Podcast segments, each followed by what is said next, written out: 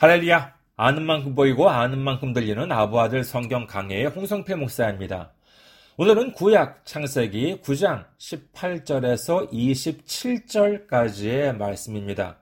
봉독해 드리겠습니다. 창세기 9장 18절에서 27절. 방주에서 나온 노아의 아들들은 샘과 함과 야벳이며 함은 가나은의 아버지라. 노아의 이 세 아들로부터 사람들이 온 땅에 퍼지니라. 노아가 농사를 시작하여 포도나무를 심었더니 포도주를 마시고 취하여 그 장막 안에서 벌거벗은지라. 가나안의 아버지 함이 그의 아버지의 하체를 보고 밖으로 나가서 그의 두 형제에게 알림해 샘과 야벳이 옷을 가져다가 자기들이 어깨에 메고 뒷걸음쳐 들어가서 그들의 아버지의 하체를 덮었으며 그들이 얼굴을 돌이키고 그들의 아버지의 하체를 보지 아니하였더라. 노아가 술이 깨어 그의 작은 아들이 자기에게 행한 일을 알고 이에 이르되 가나안은 저주를 받아 그의 형제의 종들의 종이 되기를 원하노라 하고 또 이르되 셈의 하나님 여호와를 찬송하리로다. 가나안은 셈의 종이 되고 하나님이 야벳을 창대하게 하사 셈의 장막에 거하게 하시고 가나안은 그의 종이 되게 하시기를 원하노라 하였더라.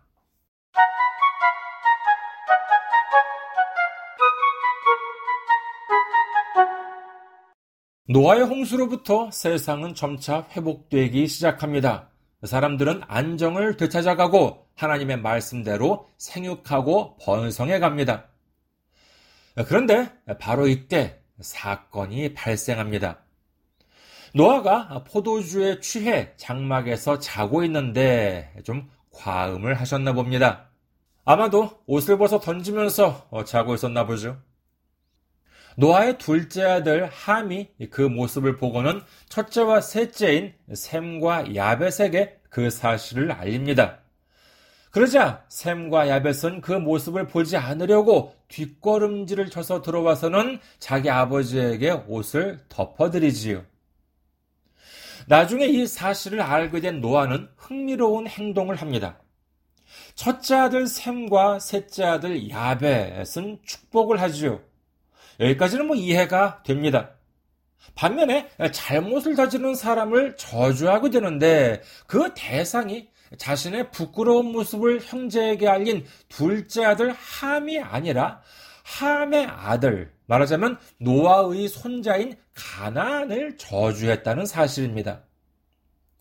노아가 왜 함이 아닌 함의 아들 가나안을 저주했는지에 대한 부분은 다음 회에서 검토해 보기로 하고요. 이번에는 보다 근본적인 부분에 대해서 살펴보기로 하겠습니다. 여기서는 저주를 받은 사람과 축복을 받은 사람이 등장합니다. 저주를 받은 사람은 함의 아들 가나안이고 축복을 받은 사람은 노아의 첫째 아들 샘과 셋째 아들 야벳입니다. 이 두 경우에 대해서 생각해 보면은 한쪽은 저주를 받았으나 한쪽은 축복을 받았다라고 하는 차이가 있습니다만 그 이전에 공통점도 있다는 사실을 우리는 간과해서는 안 되겠습니다. 그것은 바로 양쪽 사람 모두 노아의 부끄러운 모습을 목격했다는 점이지요. 그럼에도 불구하고 한쪽은 저주를 받았지만 다른 한쪽은 축복을 받았습니다. 그 저주와 축복의 근본 원인에 대해서 분석해 본다면 그것은 바로 노아의 수치를 드러냈느냐 아니면 가렸느냐 하는 차이라고 하겠습니다. 양쪽 모두 노아의 부끄러운 상황을 목격하고도 한쪽은 노아의 수치를 드러냄으로 인해서 저주를 받았고 다른 한쪽은 노아의 수치를 감추었기 때문에 축복을 받았던 것이지요. 그렇다면 노아의 수치를 먼저 목격한 사람들은 불행했던 것일까요?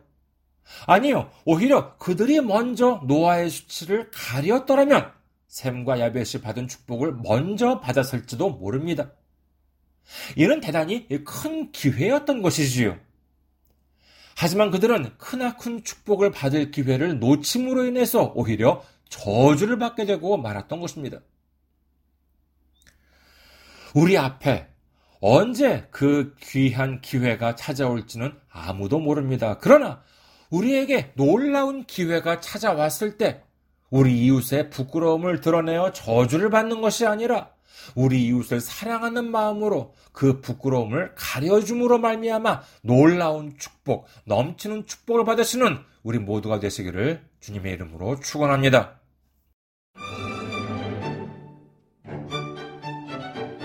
아부아드 성경 강의는 여러분의 기도와 성교 후원으로 운영되고 있습니다.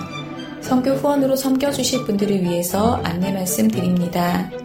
KB국민은행 079-21-0736-251 KB국민은행 079-21-0736-251 홍성필입니다.